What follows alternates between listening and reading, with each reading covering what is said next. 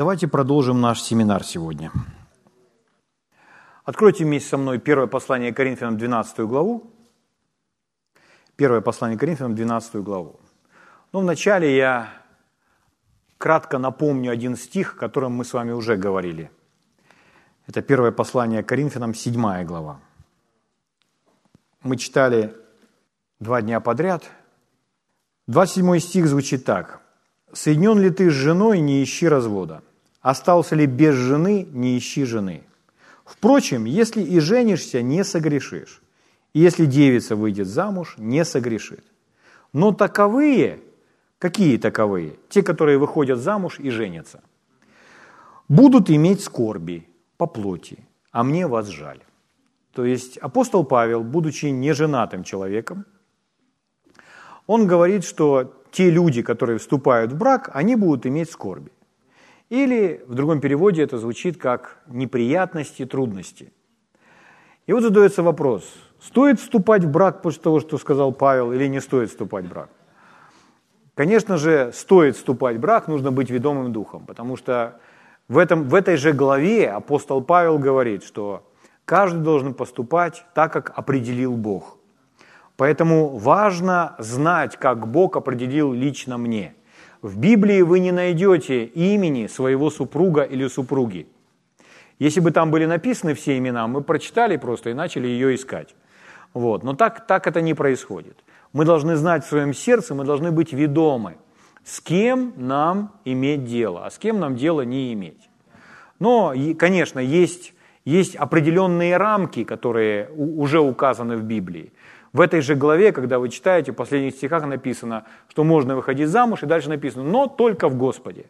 То есть мы, мы не вступаем в брак с человеком, который не рожден свыше. То есть мы вступаем в брак с человеком, который э, находится в этой же духовной семье.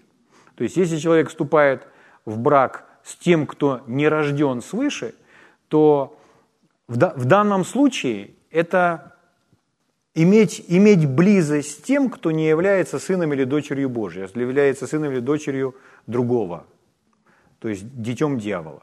Как однажды один преподаватель Библии говорил, Дерек Принц, он сегодня уже на небесах, но он говорил, э, что анализируя все случаи, как молодые люди, ну, молодые люди хотят вступить в брак, девушки хотят выйти замуж, молодые парни тоже, ну, девушки обычно хотят быстрее выскочить замуж и, допустим, они находят парня, который, который ну, где-то там, он, он не из церкви.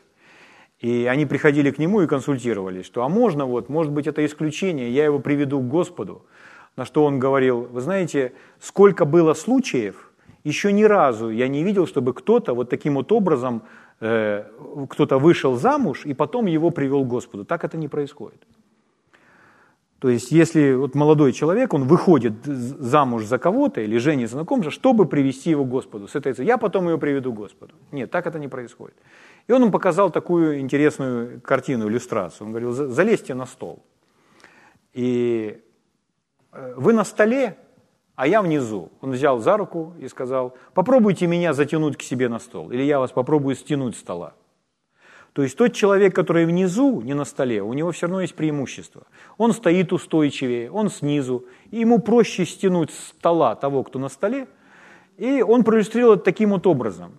То есть, как правило, э, люди, которые э, выходят замуж, ну, молодые девушки, или если это парни, то парни, выходят замуж за человека неверующего, нерожденного свыше, они отступают от Бога. Они теряют страсть, теряют огонь, они прекращают ходить в церковь. То есть так происходит. Происходит, происходит ли это в теле Христовом часто? Это происходит очень часто. Это происходит чаще, чем люди выходят порой э, замуж или э, во Христе. То есть э, люди вступают во взаимоотношениями с людьми, не знающими Бога, и так оставляют потихонечку церковь.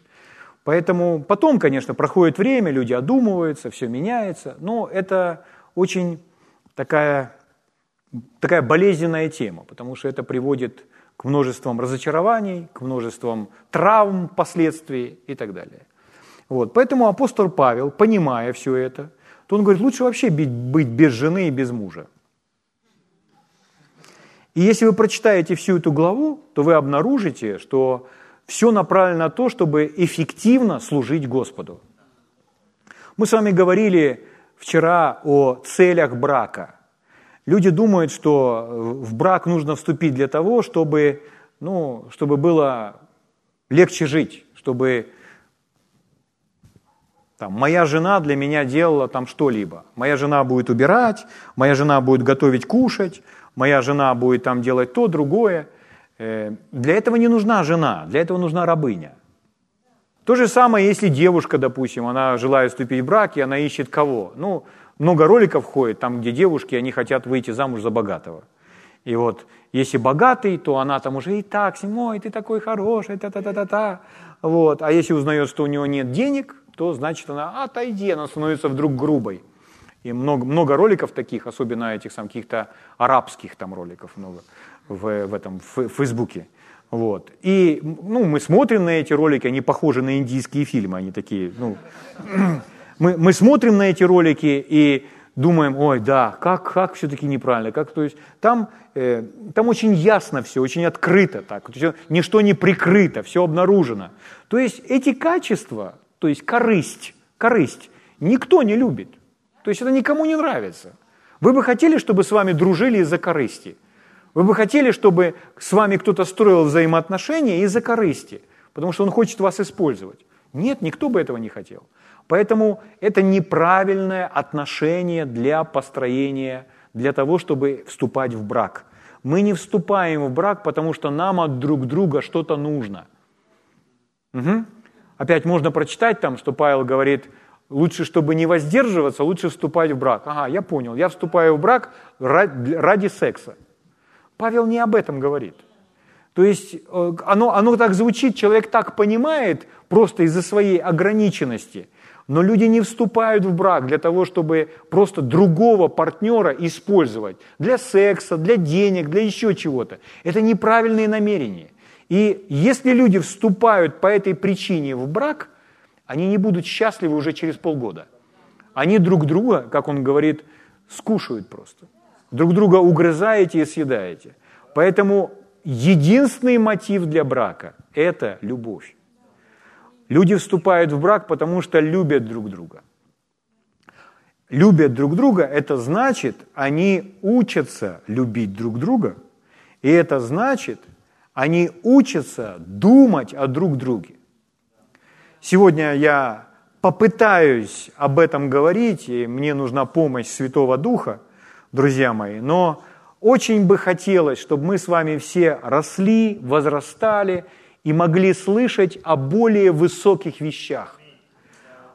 Потому что если мы не возрастаем духовно, если мы не можем пробить какой-то, понимаете, какой-то уровень для того, чтобы пойти дальше, если мы еще плотские – то есть, если между нами споры, распри, разногласия, если мы поступаем по плоти, мы не можем слышать более твердой пищи, более высокой пищи. И поэтому не можем жить на более высоком уровне. Поэтому пускай Дух Святой нам поможет сегодня услышать о важном принципе, о важном ключе, о важном способе эффективной, счастливой жизни. Слава Богу. Поэтому апостол Павел в этом стихе говорит, но таковые будут иметь скорби по плоти. Он объясняет, почему будут иметь скорби, неприятности. Из-за плоти.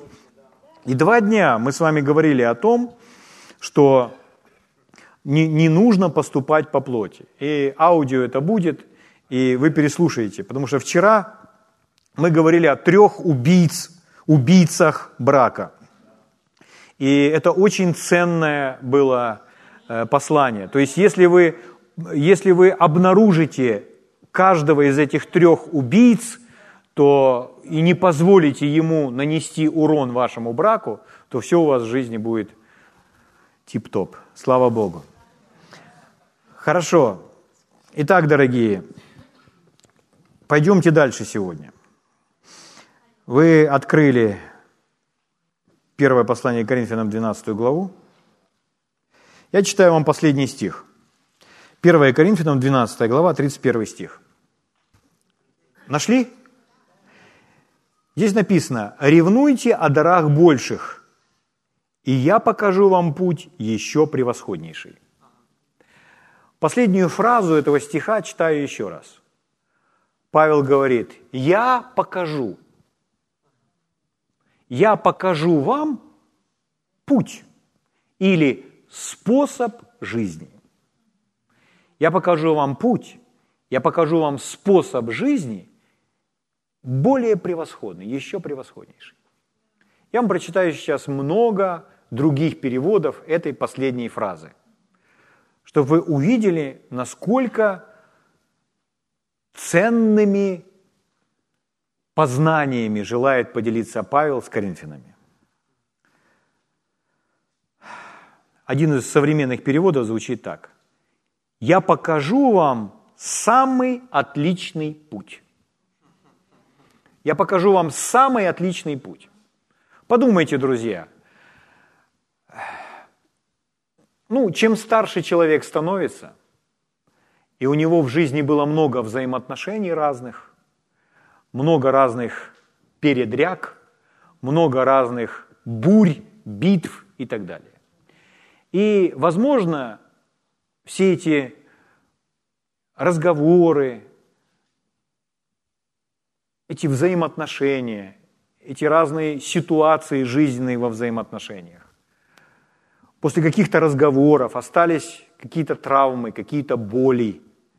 И человек, может быть, начинает бояться взаимоотношений. Не только бояться взаимоотношений с противоположным полом, бояться вообще взаимоотношений. Можно бояться, мож, сестре можно бояться взаимоотношений с сестрами. Брату можно бояться взаимоотношений с братьями. То есть некоторых людей можно начать сторониться, от некоторых людей можно начать закрываться. И э, если по молодости мы с вами не имели подобного опыта, и мы орлы, то какое-то время проходит, и мы накапливаем какой-то опыт, о котором даже и не думали, что такое можно приобрести. То есть взаимоотношения – это очень непростая сфера. Почему? Потому что люди все разные. И все люди, они эгоистичны. И поэтому порой не просто находить общий язык двум эгоистам. Поэтому люди друг друга ранят, люди друг друга травмируют, поэтому происходят ссоры, обиды, люди не хотят больше встречаться, удаляют телефон из контактов, не общаются вообще длительное время и так далее. Не здороваются. Почему это происходит? Из-за вот этих обид, из-за этих трудностей, из-за этих сложностей. И если взять и сказать, я хочу научиться успешным взаимоотношениям, я хочу все это победить и быть выше всего, какие книги мне купить, какие книги мне прочитать, я готов прочитать 5, и 10, и 15, и 20 книг, только чтобы быть в этом успешным, чтобы это победить, и чтобы не было у меня больше ни боли, ни травм, и чтобы я никому не создавал ни боли, ни травмы. Чтобы меня никто не ранил, и я никого не ранил. А даже если кто-то меня ранит, то меня это не ранит. А я хожу всех и исцеляю. Как мне жить, какую книжку прочитать? Так вот апостол Павел как раз об этом и начал говорить. Он говорит, я покажу вам самый отличный путь, самый отличный способ жизни. Расширенный перевод Библии звучит так. Я покажу вам еще более отличный путь, который намного лучше и самый лучший из всех. Самый лучший из всех. Перевод Мафата звучит так. Я покажу вам еще более высокий путь. Перевод 20 столетие называется. Я все, еще, э, я все еще могу показать вам путь вне всякого сравнения лучший. Я все еще могу показать вам путь вне всякого сравнения лучший. И что это за лучший путь? Заканчивается эта глава, вы знаете, Павел не делил на главы, и он начинает делиться этим лучшим путем для жизни. Что это за лучший путь? Любовь. Одно слово – это любовь.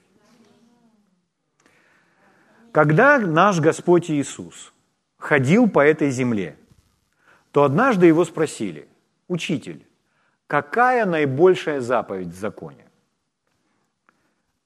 На что Иисус сказал? Это записано в Евангелиях. Господь Иисус говорит, первая заповедь, я прочитаю вам из Евангелия от Матфея, 22 глава. Евангелие от Матфея, 22 глава, 37 стих. Дословно. Что Иисус отвечает? «Возлюби Господа Бога твоего всем сердцем твоим, и всею душою, и всем разумением твоим. Сия есть первая и наибольшая заповедь». То есть Иисус называет эту заповедь наибольшей. Если Он назвал ее наибольшей, значит, она самая главная. Аминь. Вторая же, подобная ей, возлюби ближнего твоего, как самого себя. И в той, и в другой заповеди речь идет о любви. Любить Бога и любить ближнего. Дальше Иисус сказал, на сих двух заповедях, только на двух заповедях, утверждается весь закон и пророки. Это то, что Иисус сказал в рамках Ветхого Завета. Но когда приближается день Его креста, день Его смерти, и Новый Завет вот-вот вступит в силу, и они будут, все мы с вами будем иметь новую природу, и Павел напишет нам в Римлянам, «Любовь Божья излила в сердца ваши Духом Святым, данным вам». То есть многое, многие перемены произойдут. Готовя к этому своих учеников, Иисус сказал, это написано в Евангелии от Иоанна, 13 глава, 34 стих. Евангелие от Иоанна, 13 глава, 34 стих. Иисус говорит, заповедь новую даю вам. Заповедь новую даю вам, да любите друг друга, как я возлюбил вас. То есть тот пример, который показал я вам, вы любите друг друга точно так же. Так и вы долюбите друг друга. Обратите внимание, здесь Иисус уже не говорит о любви к ближнему.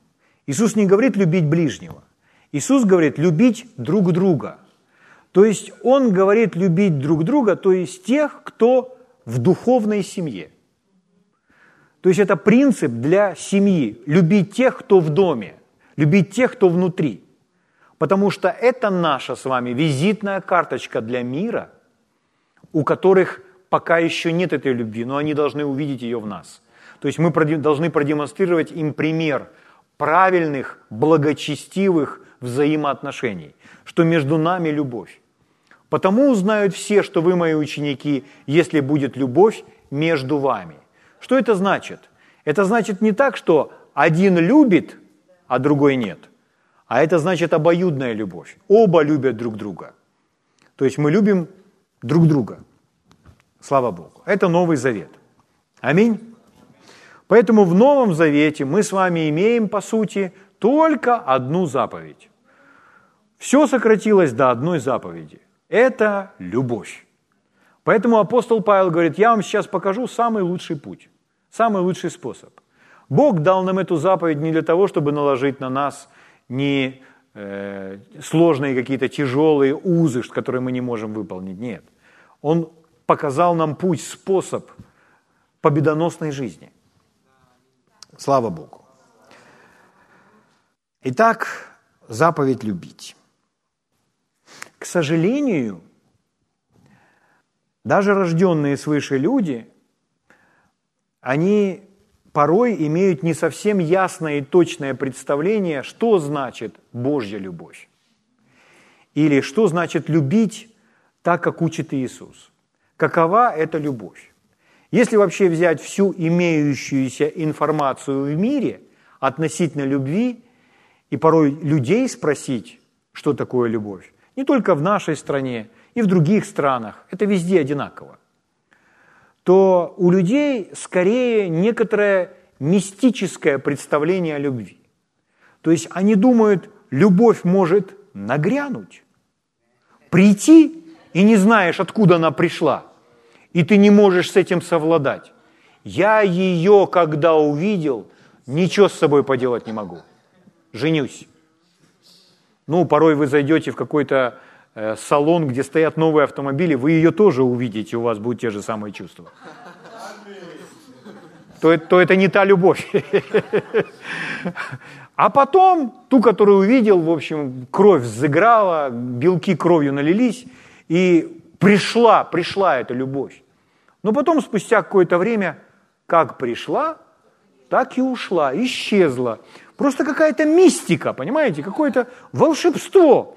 И это такое необъяснимое чувство. Амур улетел. Вот люди порой, они представление любви такое имеют. Говорят, ну, ну, ну не люблю я больше тебя. Вот больше я тебя не люблю. Все, любовь прошла, ты понимаешь, я не люблю тебя больше. Часто в кино так говорят, я люблю тебя, ой, я тебя люблю. А потом какое-то время, я тебя больше не люблю. И он понимает, ну все, раз она меня больше не любит, значит, не нужно даже пытаться строить взаимоотношения, потому что все, любовь ее покинула. Это представление такое. И такое же представление приходит в церковь. И люди относятся к любви как к чувству. Но любовь – это не чувство. И это нужно знать. Поэтому, когда Иисус дал заповедь любви, то мы с вами должны понимать, любовь – это не чувство. О чем мы говорили все эти дни? Мы говорили, что не нужно поступать по плоти, которая имеет чувство. У нас еще внутренние чувства, которые мы называем эмоции. И если мы слишком эмоциональны – или мы слишком чувствительны и идем на поводу этих чувств, то чувства меняются ну, каждый час, каждые два часа. И мы будем все время разными. Поэтому некоторые люди говорят, ой, я так люблю свою семью. А что ты так любишь? Особенно я люблю свой дом. А что ты так любишь? Я там могу побыть самим собой. Я там могу расслабиться, лечь там, есть пиццу на диване, смотреть телевизор, пить квас, и мне хорошо там. Я могу побыть самим собой. Аминь.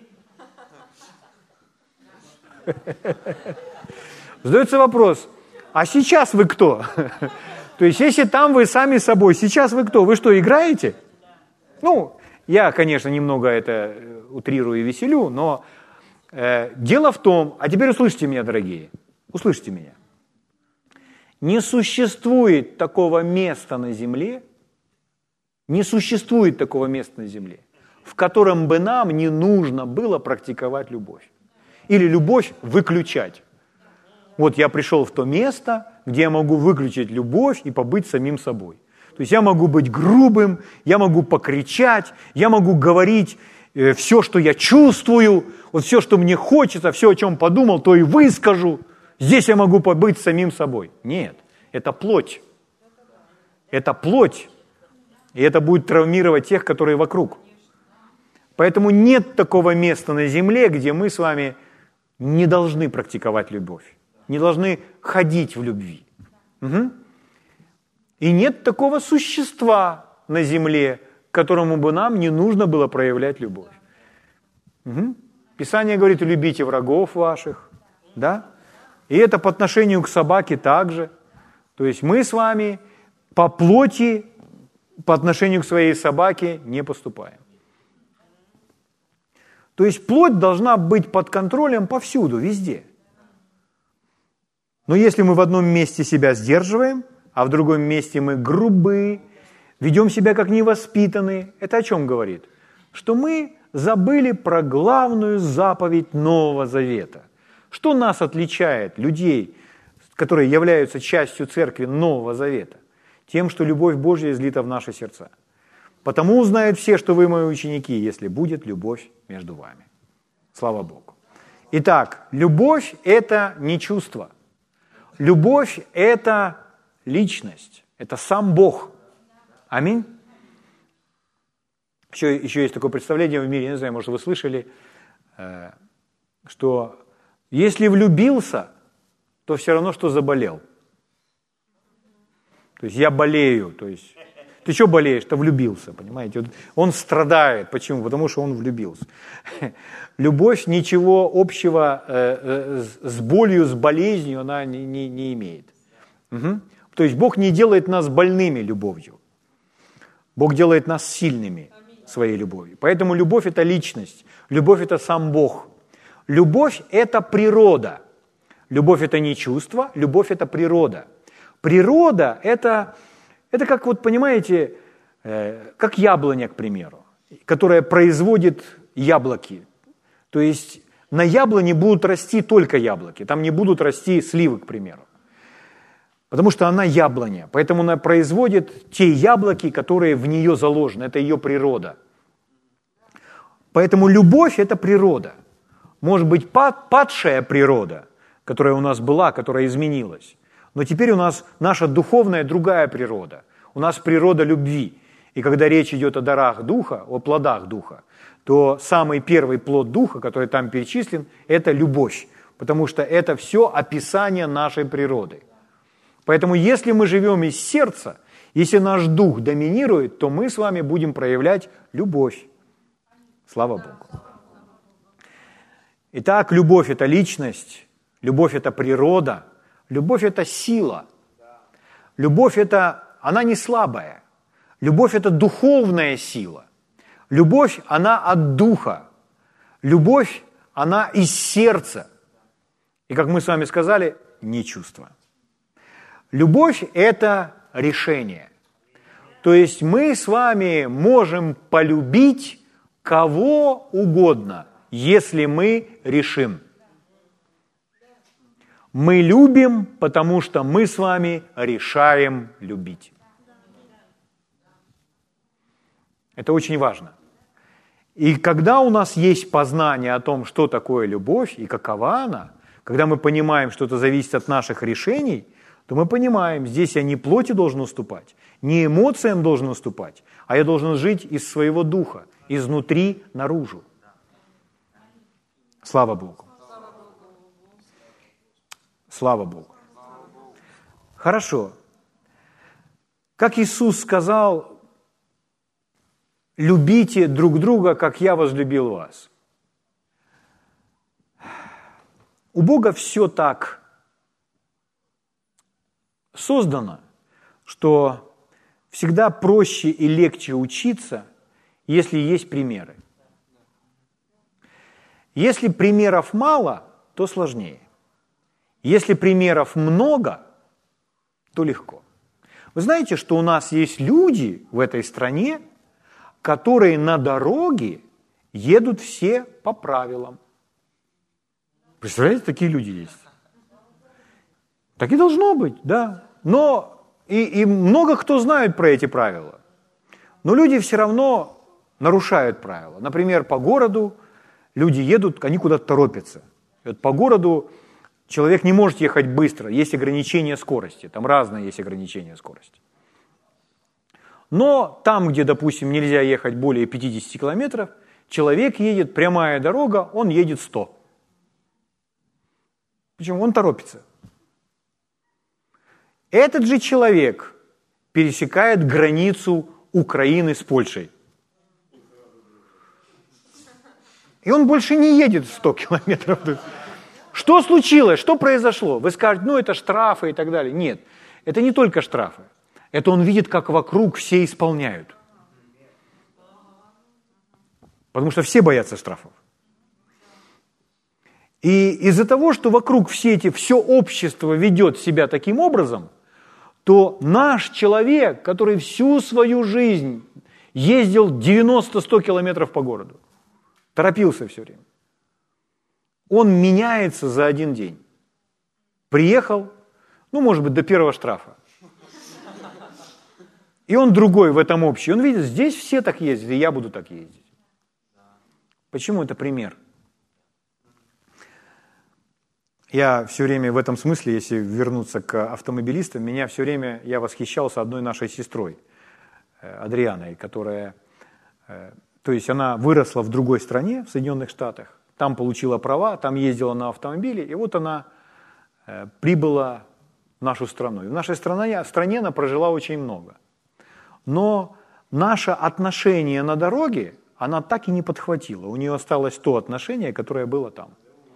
Поэтому, находясь, допустим, в Киеве, если, если даже вокруг автомобилисты, они всячески пытаются ей дать знать, дать сигнал свой, что давай побыстрее или давай поторопись, она невозмутимо едет туда, куда нужно. И когда я был там, в Соединенных Штатах, то я увидел, что там много мы бы их называли бабушка-одуванчик такой. То есть сидит какая-то женщина на таком здоровенном джипе, их там много, такая, ей может быть лет 70, может быть 80, такая седая, улыбается, у нее все зубы такие красивые, она улыбается, крутит этот руль своими пальцами, такими с маникюром, и никуда не торопится. И, а все ей улыбаются, и все терпят, пока эта бабушка медленно проедет перекресток. И, и таких много. И что это такое? Это такое отношение, и все его демонстрируют. И когда вокруг вас все люди так себя ведут, вы меняетесь очень быстро. Вот так.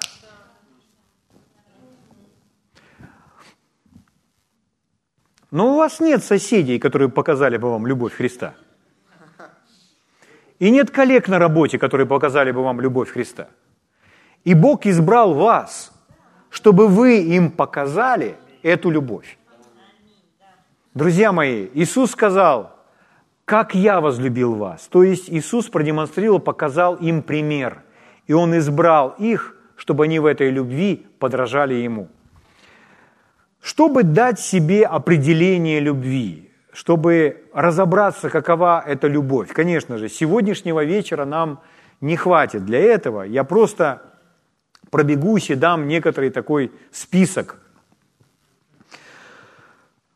Но он записан в этой главе, первое послание Коринфянам, 13 глава, после того, как Павел сказал, что он покажет превосходный путь, лучший путь. Слава Богу. Лучший путь – это научиться ходить в любви. Или, скажем проще, научиться любить. То есть, если мы научились любить, мы имеем превосходный способ жизни. Прежде чем прочитать эту главу, я вам еще кое-что скажу. Вам это понравится и облегчит многое. Один преподаватель, который учил на тему брака, один год, второй год, третий год, четвертый год, делясь принципами из слова, как иметь успешные взаимоотношения мужу и жене, как жить без ссор и так далее. Как там преодолевать различные разногласия. И вот он учит год за годом, год за годом. Люди слушают его семинары. И всегда после семинаров он говорит, у нас сегодня последний день семинаров, и мы на протяжении всего, всего периода семинаров получаем, принимаем от вас ваши вопросы. Поэтому в течение семинаров изложите свой вопрос кратко или длинно, как вы посчитаете нужным. Напишите свой вопрос, и мы в последний день постараемся ответить. Если не на все, то мы их сгруппируем по каким-то группам и будем отвечать на эти вопросы. И люди пишут. И так как он проводит эти семинары один год, второй год, третий, у него целый длинный такой свой стаж и опыт этих семинаров по взаимоотношениям. И он каждый год получает эти вопросы, то спустя какое-то время он говорит аудитории, знаете, что я заметил? Что я проповедую одни и те же принципы, которые помогают людям, но вопросы, они постоянно одни и те же. То есть вопросы не меняются. И даже после того, как человек прослушал семинар, он же все равно задает вопрос, такой, какой задавали люди в прошлом году. Меняются некоторые детали в этих вопросах, но сама суть остается той же. Почему? Потому что когда человек слушает принципы, знаете, что он делает? Он начинает думать, нет, мой случай особенный. Мой случай особенный, и мне нужно как-то не по этому принципу, а как-то иначе. Но нет ничего особенного, это все то же самое. Детали отличаются, но это все то же самое. Поэтому принципы, которые изложены в слове, они верны для того, чтобы побеждать все эти проблемы. И дальше, уча на эту тему, подытожив все, этот преподаватель сказал, чтобы побеждать в браке и быть успешным, вам нужно овладеть тремя сферами в своей жизни. И эти три сферы, они будут ответом на любую жизненную проблему. Номер один – это любовь, научиться любить. Номер два – это верить, научиться верить. Потому что, понимаете, вы даже любить не можете, если вы не полны веры. Вера, она не утрачивает надежды. Вера, она говорит, да нет, вера, вера она не пессимистична. Вера не опускает руки. Вера скажет, да нет, мы можем. Да нет, получится. Да нет, выйдет. Это вера. А неверие все видит в негативном свете. Поэтому вера важна, вера нужна. Следующее. Будьте ведомы Духом. Научиться быть ведомым Духом. И когда мы знаем, как любить, когда мы понимаем, что такое вера и как верить, и мы ведомы Духом, это станет ответом на все существующие проблемы в браке. Проблемы, ответ на проблему, чтобы решить неприятности. Поэтому апостол Павел говорит, я покажу вам лучший, превосходный путь. И этот путь есть путь любви. Дорогие, потратьте всю свою жизнь, чтобы учиться и совершенствоваться в любви. Мы молимся посланием Ефесянам. Берем молитву из третьей главы послания к Ефесянам, где Павел молится и говорит, от Тебя именуется всякое Отечество на небе и на земле. Дай нам по богатству славы Твоей крепко утвердиться Духом Твоим во внутреннем человеке, верую вселиться Иисусу Христу в сердца ваши, и чтобы вы, укорененные, утвержденные в любви, могли постигнуть со всеми святыми, что широта, долгота и глубина высота, и уразумели превосходящее разумение, что? Любовь Христова. То есть любовь, она также необъятна, как Бог. Поэтому если мы посвящаем всю свою жизнь, чтобы познавать любовь и возрастать в любви, мы не зря проживем свою жизнь. Слава Богу. Аллилуйя. Когда мы ходим в любви, это значит, что мы с вами на любом месте, даже дома, там, где мы в трусах лежим и смотрим телевизор, даже дома мы, прежде чем говорить, мы вначале думаем.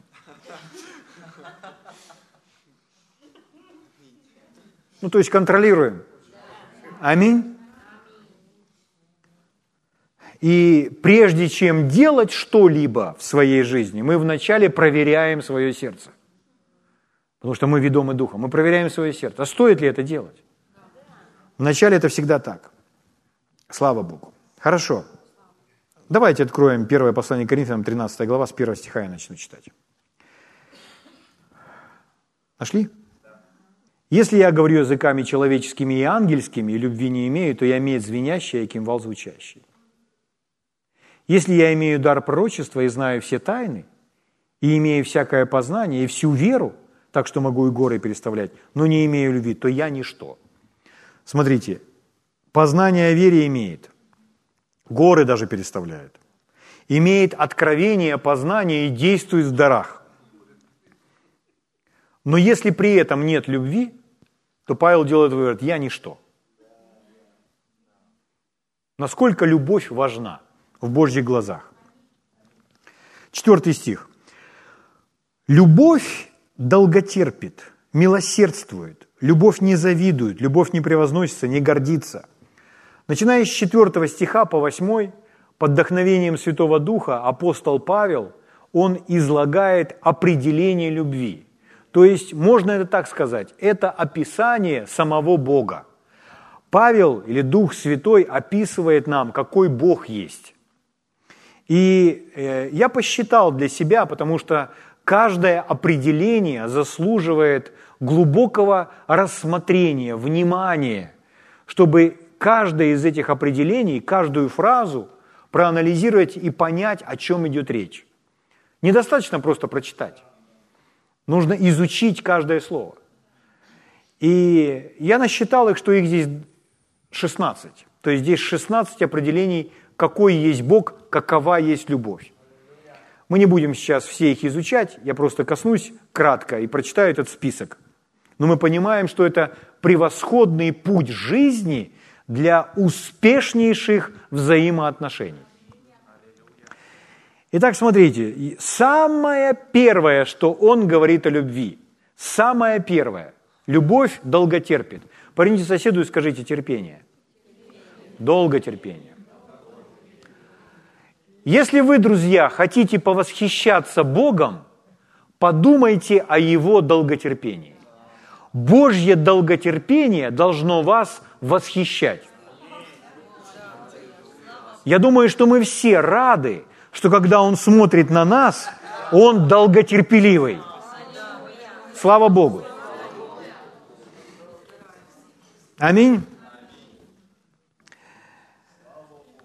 Писание говорит, что верою и долготерпением мы наследуем обетование. Если вы недостаточно терпеливы, то у вас недостаточно веры. Потому что это не, неотъемлемые две силы, которые нельзя отделить одна от другой. Кто-то, один из служителей, назвал их двумя сестрами. Вера и терпение.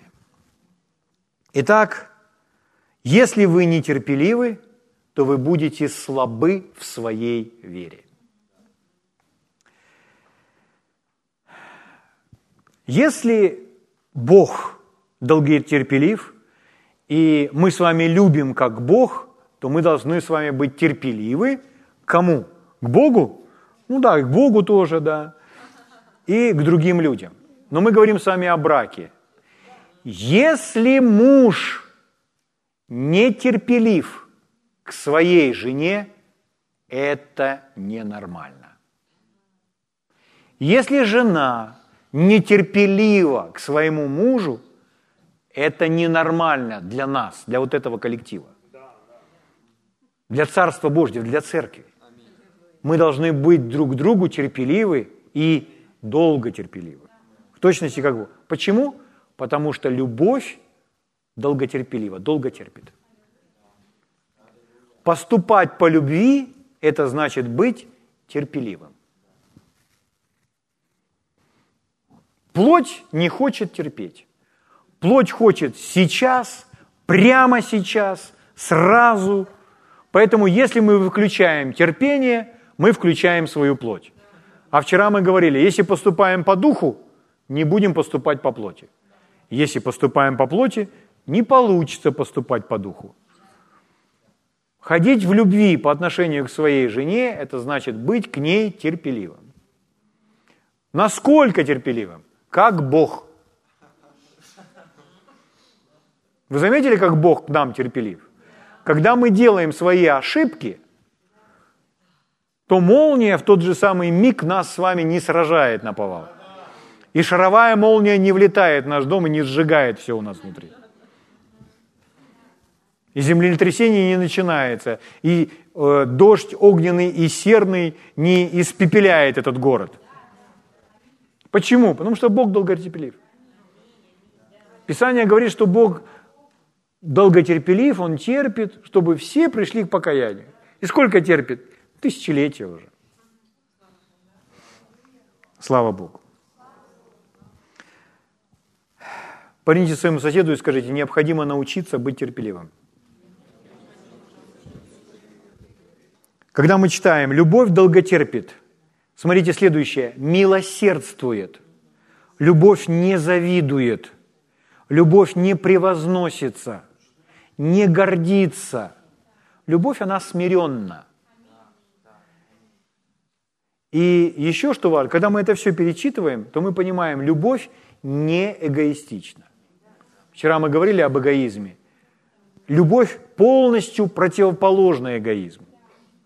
Что такое эгоизм, друзья мои? Эгоизм – это когда человек, он сосредоточен на себе, он думает о своем.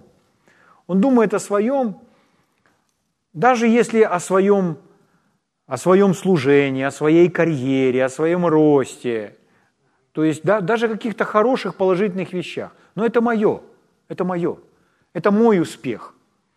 А любовь, она поступает иначе. Любовь вникает, что нужно другому. Поэтому, когда мы учимся любви, Поверьте, эгоизм победить не так просто, потому что люди в этом обществе, они просто пропитаны этим эгоизмом, они его не замечают, они в нем живут. Но если мы хотим с вами свернуть этому эгоизму шею в своей жизни, то это значит, нам почаще нужно делать такие упражнения. Нам нужно людей, не только своего супруга или супругу, а может быть братьев и сестер, может быть кого-то, ну, кому нас поведет Дух Святой. Но мы с вами говорим, а каковы твои нужды? Что ты хочешь? И мы не просто спрашиваем так, чтобы впечатлить кого-то или просто там делаем, совершаем какой-то формальные вопросы задаем. Нет. Мы это делаем из сердца. Мы интересуемся, чего хочет он. А чего хочешь ты? Следующее. А что я могу для тебя сделать? То есть, если вы задаете такие вопросы искренне, каковы твои нужды, что ты хочешь, что я могу для тебя сделать, это переключает наше внимание. Это переключает наше внимание с себя на другого человека. Мы ищем, что мы можем сделать для него. В этом нужно практиковаться, просто упражняться, просто тренироваться. Аминь. Слава Богу. Потому что что я хочу, люди, люди как-то они быстро учатся этому. Чего я хочу. Итак, любовь не эгоистична. Дальше читаю, пятый стих. Не бесчинствует. Смотрите, дальше написано, не ищет своего. Это очень ярко подчеркивает. Любовь не ищет своего. То есть, если вы решаете практиковать любовь, вы не думаете о своем, как лучше для вас, а вы начинаете думать о нем, о ней, о другом, что лучше для нее, что она хочет. Рай будет на земле. Дальше написано «не раздражается». Ну, конечно, она же долготерпелива. Дальше «не мыслит зла». Это очень хорошо. Тот, кто мыслит зла, у него мыслит злом, у него лоб морщится. Дальше. Следующее. Не радуется неправде, а сорадуется истине. Это очень интересно. Это очень интересно. Любовь не радуется неправде, а радуется, сорадуется истине.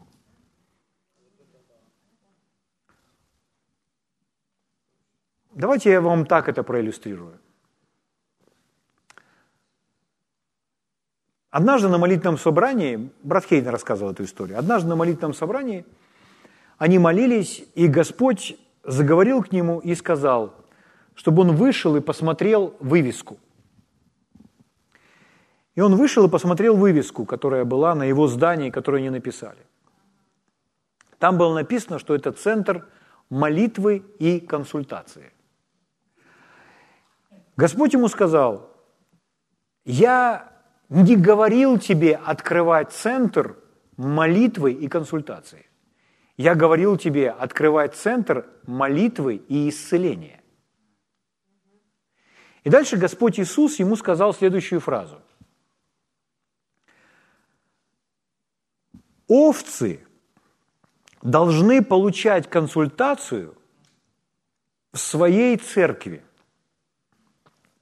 Если у них нет своей церкви, это главная проблема, которая должна быть решена. Теперь подумайте, когда они открыли центр консультации, то люди приезжали за сотни километров, чтобы получить консультацию, чтобы поговорить. Они рассказывали свою жизнь, они открывали свое сердце – они охотно это рассказывали. Людям это очень понравилось. То есть у них постоянно был, было очень много людей, которые приходили консультироваться. И они рассказывали о своих проблемах. Но что они обнаружили? Большинство из этих людей не искало правды, а они искали, чтобы их поняли, они искали тех, кто согласится с ними. Потому что им не нужна была правда – Потому что в своей церкви с ними не соглашаются.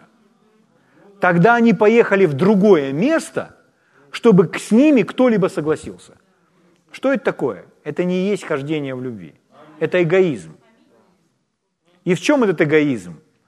А в том, что человек не желает признавать правду, а он желает быть правым. Но любовь, она не ищет, кто из нас прав и не, пока, не пытается доказывать свою правоту. Любовь радуется истине, и любовь не радуется неправде. М? Седьмой стих. «Все покрывает, всему верит, всего надеется, все переносит». Все переносит. Это значит, если мы воспользовались силой любви, то мы с вами можем перенести все. Позвольте я вам кое-что скажу об искушении и порабощении своей плоти. Бог не делает нас слабыми. Мы сами себя делаем слабыми. Бог делает нас сильными. Говоря об искушении, Писание говорит, что Бог не дает нам искушение, которое не позволяет искушению в нашей жизни, которое мы не смогли бы перенести, преодолеть. И в искушении Он нам помогает. Если в нашу жизнь приходят трудности во взаимоотношениях, с деньгами, там, по службе где-нибудь, на работе, в церкви, э, где бы ни, во взаимоотношениях, что бы это ни было, это искушение, это давление. Такое давление переживают все люди на земле. Такое давление переживал Иисус. Наша задача в искушении выстоять. Но когда приходит искушение, мы говорим, Боже, где ты? Я не могу это перенести. Мы расстраиваемся. Ой, как тяжело. Опускаются руки.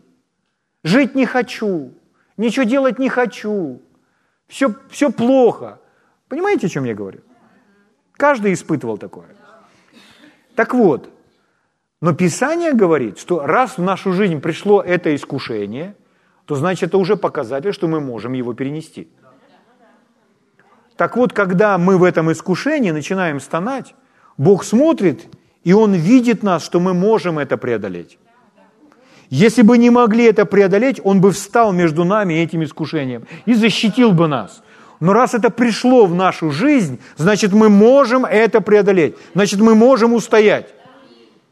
Но если мы с вами поступаем по плоти, и говорим, ой, не могу, ой, тяжело, меня обидели, у меня обокрали, мне не туда, меня нагрубили, там, да, да, да, да.